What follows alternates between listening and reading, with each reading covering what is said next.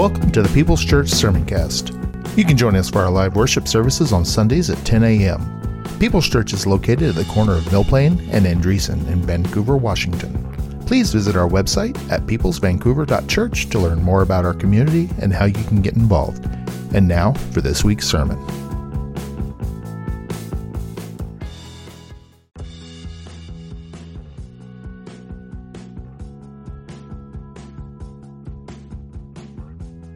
You're listening to the sermon cast from People's Church of Vancouver, Washington. You're invited to join us on Sunday mornings at 10:30 a.m. We're located at 6801 East Mill Plain Boulevard in Vancouver, Washington. For more information, visit us at peopleschurchvancouver.org. And now for this week's sermon. Uh, Philippians chapter 3. I want you to go there. I want to talk to you for a few moments this morning about the supernatural gift of hanging on. And really want to talk to you about how to hang on when you feel like letting go. Because all of us get to those positions in life, those times in life, those seasons in life, where sometimes you think it's just, it's just easier to let go than to hang on. And I really believe the Lord gave me a message. And it's not about, it's not about don't quit message. That's not about the church. But I do believe that the Holy Spirit has a word of encouragement and empowerment for your individual life. And whatever season you are going through. Of course, this church is going through uh, a season of the loss of their, of their father in the Lord. Uh, pastor Larry is the uh, pastor that planted this church. I remember when that happened and pastored it so faithfully for all those decades. And, and the Lord had need of him. Amen. He's in a better place.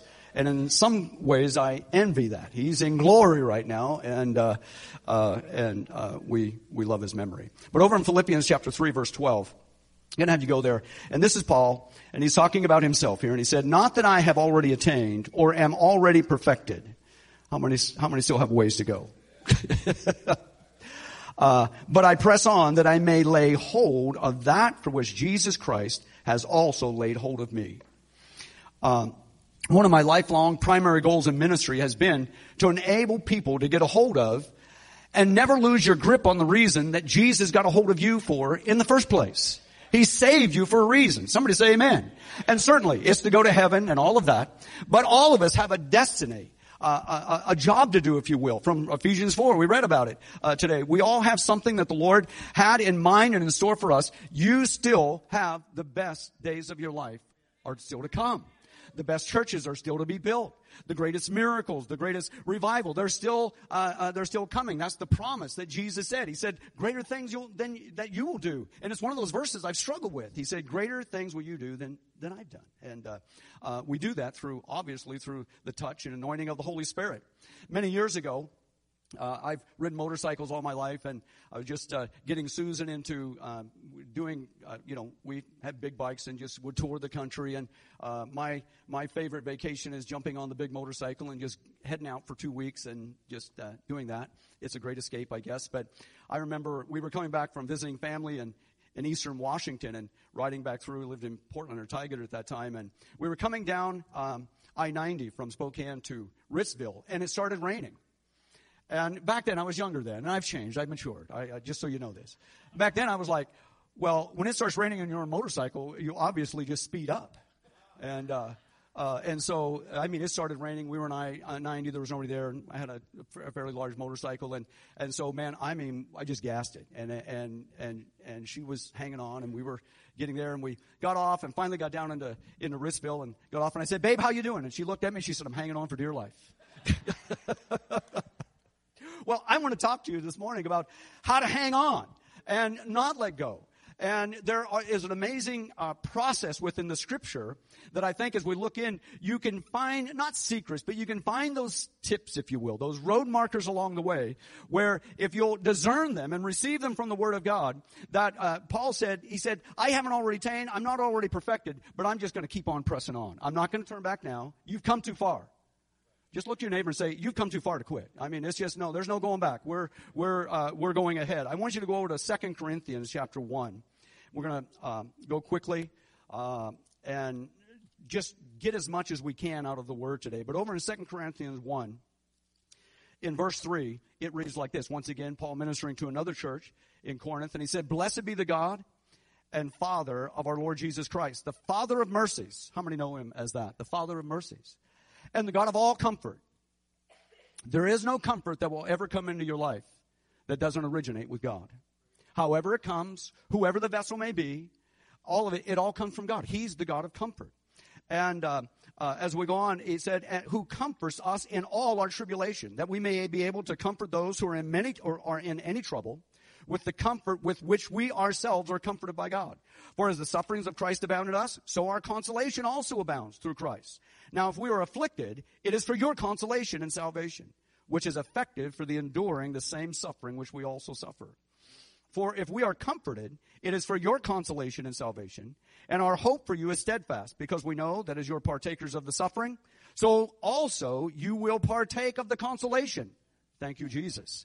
Uh, for we do not want you to be ignorant, brethren, of the trouble. And he goes on and tells them of some distress he had when he was ministering in Asia. Verse 9. Yes, we had the sentence of death in ourselves, that we should not trust in ourselves. I'll tell you what, Susan and I come here to you this morning and we've been installed in this place as pastors, and we're humbled by that, uh, greatly humbled by that. But I can tell you right now, there is no trust that we have put in ourselves. It, our full trust and confidence is in Him. It's in what God's purpose and what God's uh, plan is for our lives and for your lives as well. Not to trust in ourselves, but in God who raises the dead, who delivered us from so great a death and does deliver us, in whom we trust that He will still deliver us one of God's enduring ministries over your life as a believer is that no matter what thicket or uh, tough spot you find yourself in, God has promised that He'll never leave you. Jesus said, I'll never leave you, I'll never forsake you. And here in Corinthians, He promised that He'll deliver you. As long as you call upon Him, uh, he not only saves, of course, but he also affects great deliverance and, and working. So there's a couple things that I want to get us to first understand as we look into how to hang on when you feel like letting go. Uh, and this, it, you know, I like to look at things as supernatural gift. This is a gift because naturally, uh, many times when it gets really hard, it's easy to let go. And so this is a supernatural work that the Spirit of God does within us. But uh, first, you have to understand the process of what Paul called here the process of tribulation. Tribulation is just translated from a from a word here that means pressure. Uh, and so he said, "You all are going to have pressure in your life." Now, maybe in Vancouver, it's just little pressure, but in Texas, it's big pressure. Everything in Texas is big. I can tell you. There is there. But I don't care where you're at. I don't care if you won the lottery last week, and if you did, come and see me. And uh, uh, I don't care what your circumstances are. You're going to have pressure and what he called it here, tribulation in your life. The enemy is going to try to capitalize on that to say, God isn't for you like you thought he was, and all that line of thing. And the primary goal is to get you to just draw back, to quit, to take the easy route out. And so the process of, of pressure, I like to uh, look in verse 3 and 4 where he's talking about comfort. And, and, and I like to call it it is God's super secret strategy for surviving. Comfort and what it is, because it's more than a Hallmark card.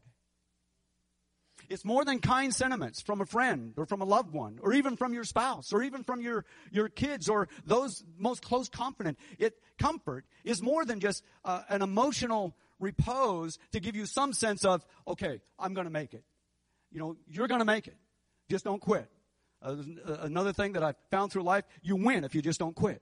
You just, you just keep hanging in there. And in the, in the ways of God, it is absolutely true and imperative. In, um, uh, in verse 4, he said here that God who comforts us in all our tribulation. He's not just there for the little ones, he's there for the big ones. Guess what? This church is going through a big one. It's going through a big one.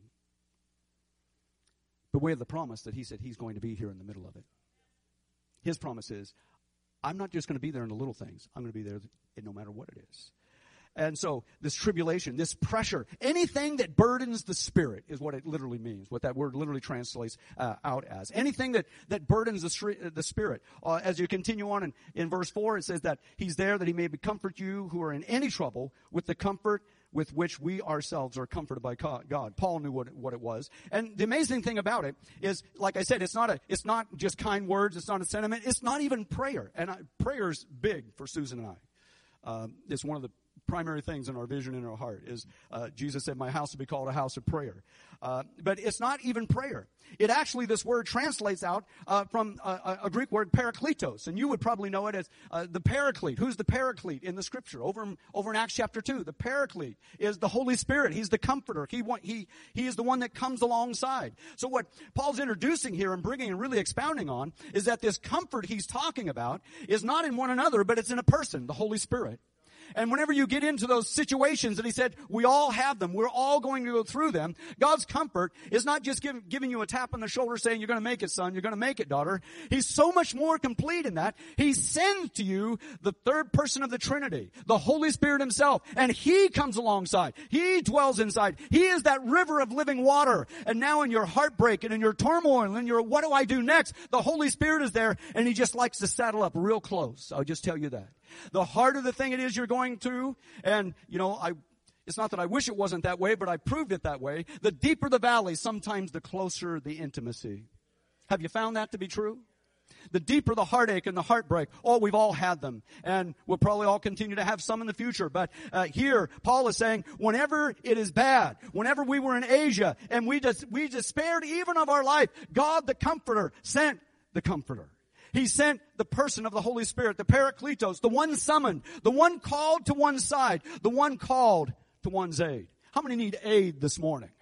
Praise God. That's, that's actually a position of strength. When I'm weak, he said, that's when I'm strong. Why? Not because he, he was weak and he was strong, strong in weakness. No, in his weakest moments, that in, that's when we're most desperately calling upon the one and the only one who can strengthen us in the middle of it. Paul said, I can do all things through Christ who Turn to your neighbor, you know it, strengthens me. He's going to strengthen you this morning. He's strengthening this church this morning. He's strengthening the body of Christ this morning. The Parakletos, the one summoned. He, the Father, sends him to you. And so, I want to talk to you just uh, for a few more moments about this intercessory meter, this this mediator of of the advocate, the giver of strength in the person of the Holy Spirit. He's not a card, he's not a sentiment, he's a person. He's there and he dwells inside of you the most amazing miracle that we can think of. I want you to turn over and, and we're going to begin to wind this thing down here over in John chapter 14. John chapter 14. I want to go there. This will be familiar to so many of you. But um, Jesus begins to describe and explain and teach his disciples about what Paul's talking about in Corinthians. Verse 25 of John 14. These things I've spoken to you while I'm present with you but the helper. And then just so they knew he was ta- who he was talking about, in your Bible is in mine, there's a comma there, and then he said, but the helper, comma, the Holy Spirit. Just so you know, the helper is a person, the Holy Spirit. And this is what Jesus said about him. The helper, the Holy Spirit, whom the Father will send in my name. Wow. Thank you, God. He'll teach you all things. He'll bring to your remembrance all things that I said to you. Peace I leave with you. Thank God that he gave us his peace. And he said, I don't give it to you as the world. Uh, I give it to you so that your heart may not be troubled, and neither let it be afraid. I want to encourage you this morning. I don't care where you're at emotionally or, or the rawness that might be in your life. Um, and, and even maybe even in this church. Let your heart not be troubled. Don't be afraid. The Father is sending the Holy Spirit. The days ahead are going to be spirit-filled days. The days ahead are going to be, I'm believing for, days of tremendous sense of the presence of God within this house. Not only do we need it, Vancouver needs it. This neighborhood needs it. This community needs it. They need uh, to be able to come and have a sense that God is real and He's there and He loves me. Jesus said three times that help is on the way. I'm going to send Him. He will come. Then another time He said the Father will send. And so I want to give you a couple little ideas. What happens when He, the Holy Spirit, what happens when the Holy Spirit comes to you is how your grip is secured and strengthened. That's what gives you the grip to hang on. It's not just the fear of being blown off a motorcycle in the rain. I mean, that'll make you hang on too, but this is so much greater that whenever it feels like everything is sinking sand, there in the middle, He'll strengthen your grip. So, God, I'm, I'm going to hang on and I'm never, ever. I know you're never going to let me go of me, but God, as you help me, I'm never going to let go of you. Three things. What happens when He comes to, to secure your grip? Well, John 14, 26, He said two things. He said, uh, he said he's going, he's going to send them. The Father's going to send them. He's going to teach you and he's going to bring to remembrance. So two things he happens. He, the Holy Spirit will teach you of what Jesus said. Now I love preaching and you know uh, we, we we look forward to that and teaching and all of those things but really it's the holy spirit that teaches us on the inside and imprints he inscribes the word of god on our hearts in our minds. It's the job of the holy spirit. He'll teach us all things. That's one of the things he does. And then the holy spirit's teaching you. How many times maybe in early early in the morning when you're doing your devotions and you're just reading the word and all of a sudden it just jumps out. And you go oh i needed that. He's teaching you. The comforter's there. He said you need this for today. I've had several of them happen on my way here. Oh, and I just thank you, Jesus. So one of the things he'll do is he'll teach you what Jesus said. The next thing that he said is that he will cause you to remember what Jesus said. Yeah, you read the word, you get in, you find out, you know about Jesus' life, but sometimes he will activate your memory. This is what Jesus said. And as I quoted a little earlier, Jesus said, he'll never leave me nor forsake me. And there's just, you, know, the little refrigerator door magnet things, the, the, the scribbles you put in your Bible. Remember that, write them down, put, commit them to memory. But more than just committing them to memory, the greatest thing think is that, yeah, you've got them in your heart, you've hidden them there, but then at just the right moment, the Holy Spirit says, remember that. And it comes. What happens? Comfort. What happens? It's going to be okay. What happens? God, you're near me. The second thing that uh, takes place is over in John chapter 15, verse 26. I want you to turn there real, real quick. And he said, uh, Jesus speaking in it, but he said, but when the helper comes, but when the comforter comes, who I will send to you from the Father, the Spirit of truth proceeds from the Father. He said, He'll testify. He will testify of me. The Holy, uh, the Holy Spirit will come and He'll testify to you of what Jesus does. That's what Paul was talking about back in Philippians 3 when he said that I will never lose hold of what you took hold of my life for. He will bring and, and let you know this is what Jesus does. He set you free. He'll set you free from addiction. He'll set you free from the old carnal nature. He'll set you free. He'll do all of those things that Jesus does. in the Holy Spirit, that is what He does. He lifts up Jesus and He will testify to you. This is what Jesus does. And He's a, He's a, He's got the PhD of heaven. He's the expert when it comes to your situation. Ha ha. Oh, He specializes in that right there. And you fill in the blanks. He'll testify to you. This is what Jesus does. Oh, thank God, do more. Um, I loved a couple of the worship uh, choruses today. They they they kind of focused on on that word more. I you know it's taken me years and many years of studying all this stuff and fasting and climbing the mountain to get this to get this most incredible concept of of how to move ahead in God. And is this more Lord? That's it. More, Lord. I need more. Whatever you're given, I need more. Whatever you got, I double it, Lord. I'm like the one prophet to the, the young guy to the old one, and he said, I just want double what you got. How many are in that spot? I need more within my life. Well, the Holy Spirit will testify to you what that is. Over in John 16, 8, I want you to go there. There's a couple amazing things here that Jesus is talking about, about this Holy Spirit when He comes, of how He will strengthen your grip. And when He has come, 16, 8 in John, and when He has come, He does a couple things. He'll convict the world of sin. Now, sometimes the church doesn't like to deal with that much, but this isn't the church's job. The Holy Spirit does that. There was a time in your life when He did it in you. Thank God you said, forgive me, Lord. I come. And so he, Jesus said, when he comes, when I send him, he's going to do a couple things. He's going to convict the world. You know what America needs? It needs a lot of help. It needs a lot of change. It needs a lot of prayer. But America needs a wave of conviction to sweep over our nation to where people that don't know God will cry out to God, not just go to church, but cry out unto the only one who can bring help and comfort to them. That's the only thing that's going to turn our nation. Well, there we went and said it. So uh, uh, uh, that conviction that he said he will bring. Now, uh, the next thing is that he said, in the King James, that word convict is reprove. But um, he said he'll convict the world of sin and of righteousness and judgment. He convicts the sinner, but he convinces the believer. How many times have you been convinced God is able? Maybe some of you need some convincing today. I don't know about this weird guy they sent up from Texas. Well, God is able. I mean, he's not going to convince you about me and anything, but he's going to convince you that it's his church and he's going to build it. Ha Thank you, Lord. Oh, Lord. Just, he convicts the sinner, he convinces the believer. I'm here. One of my jobs is, is to just convince you that every word in this book is true. That what was happening in the book of Acts still should be happening today that was happening when we read it, when we read those things about uh, those apostles and the early church. Uh, that's what the church was born in, and it didn't stop along the way. It's still here today. Sometimes you need convincing of that. God, I need that miracle within my life. Now I'm going to close with this. I want you to go over and uh, Mike, thanks so much for getting those scriptures up there. Uh, over to Ezekiel. over in Ezekiel chapter 3, verse 14 and 15. The prophet Ezekiel, one of the major prophets of the Old Testament. Uh, the church was a mess. The people of God were in a mess in the first part of Ezekiel here. And Ezekiel was the prophet, and the Spirit of God came to Ezekiel and began to minister to him. Maybe in your spare time, read the rest of the chapter 3, but I'm going to just jump in here in verse 14. And what he was telling Ezekiel in the, in the earlier portions of this chapter is he said, Ezekiel, I'm not sending you to a people that have strange language and have strange ways and that are difficult to understand. He said, if I was sending you to them and with this message, he said they would repent. This was not a very good indictment for Israel right at this point, but it gets better. But he said, I'm sending you to a people whose language you know, whose ways you're familiar with. And then he said, in essence, he said, You know them, Ezekiel. I'm sending you to them because they're hard hearted. Their face is like flint to the things of God. But God loves them, God cares for them.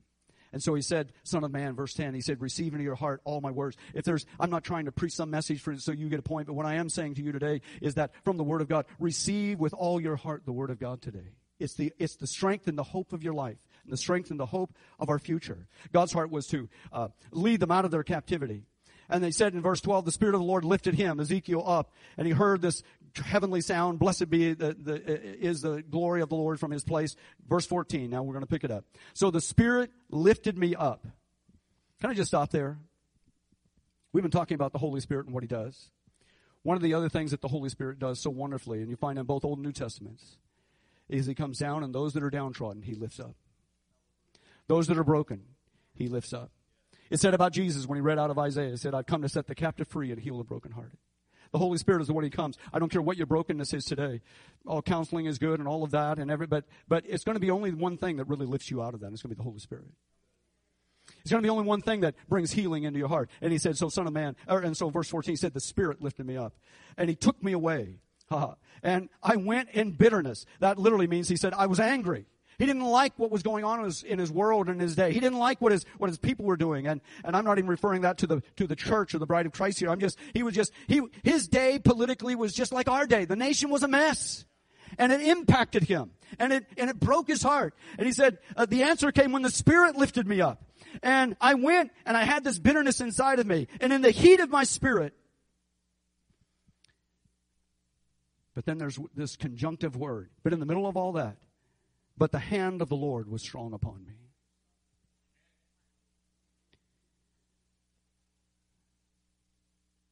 I can tell you sincerely, as much as anything that I can share my heart with this morning.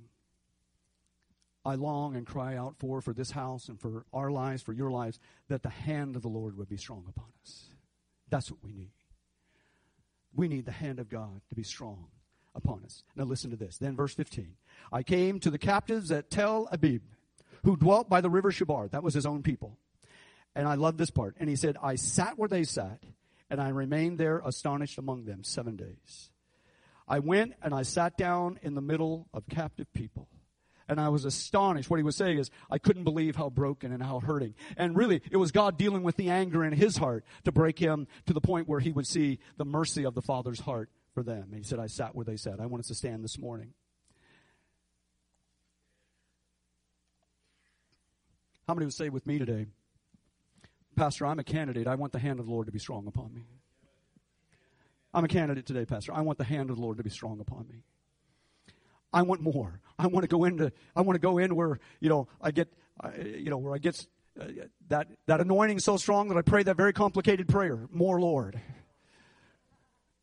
Lord, I need more of you in my life. I need more of you in my circumstances, in my family. I need more of you in my church.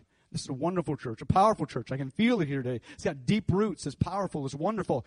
But uh, it doesn't matter where you're at. God, we need more. We need more. I love this worship this morning. I want more. I know we got another church coming in because it was my way. I'd say, man, get the band back up here and let's just have some more of that. What I want us to do, and I, I don't know very many of you at all, but it seems to me that y'all are pretty familiar and you know each other. So reach across the aisle, reach across and take somebody's hand. we're going to pray and we're going to believe God for not only you, but I want you to pray and believe God for that one that's standing on your right and your left. I'm going to I'm going to deputize you this morning to be an intercessor, okay? I'm going to pin a Holy Ghost badge on you. You have the authority to pray for that one on your right and that one on your left and release the blessing and the favor of God upon their lives. And this is what I want us to pray for. God, uh, we know the world we live in is a mess, but Lord, in all of that, we need the hand of the Lord to be strong upon. Um, we pray right now for that pray for that one on your right. We just pray right now for the one on our right. God we pray that whatever your holy spirit needs to work out in their life that your hand will be strong upon them. That god from this moment forward for the rest of the day they will sense a lingering uh, uh, uh, just abiding presence of the lord being upon their lives. Lord you're going to release answers to them. You're going to lift them up out of if they're in despair or if they're in worry or if they're in sickness or pain. God you're going to lift them up. If that if, if anybody needs physical healing right now just receive it into your your body. Lord, just come and let the strong hand of the Lord be upon this house today. Now pray for the one on your left. Lord, I just release right now the anointing of heaven for that one standing on the left of me. And I pray, God, that your presence, the, the God of all comfort would send the paraclete and he would come alongside of them and get right up in the middle of them. And that Lord, you would bring a comfort, you would bring assistance, you would bring help, oh God. Maybe just in the nick of time, but your help would be there and it would be just perfect and it would be more than enough in Jesus' name.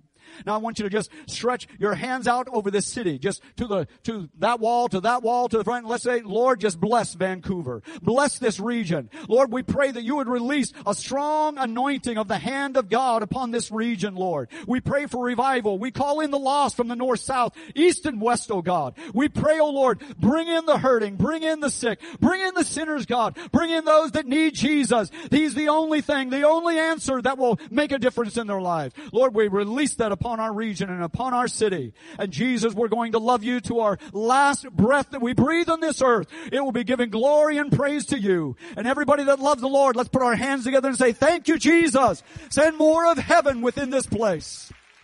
Ha ha. Thank you, Lord. What a wonderful time we've had, and I look forward to getting to know each and every one of you. Susan, I'll be in the back. Uh, Pastor Ed, is this is this it? We're done my Pastor Mike, we get we need you need to say anything? We're all good. We got the offering taken. All right, yeah, we're good. Okay. God bless you all. Have a wonderful day. Susan I'll be in the back. Please stop by and shake our hands. We love you.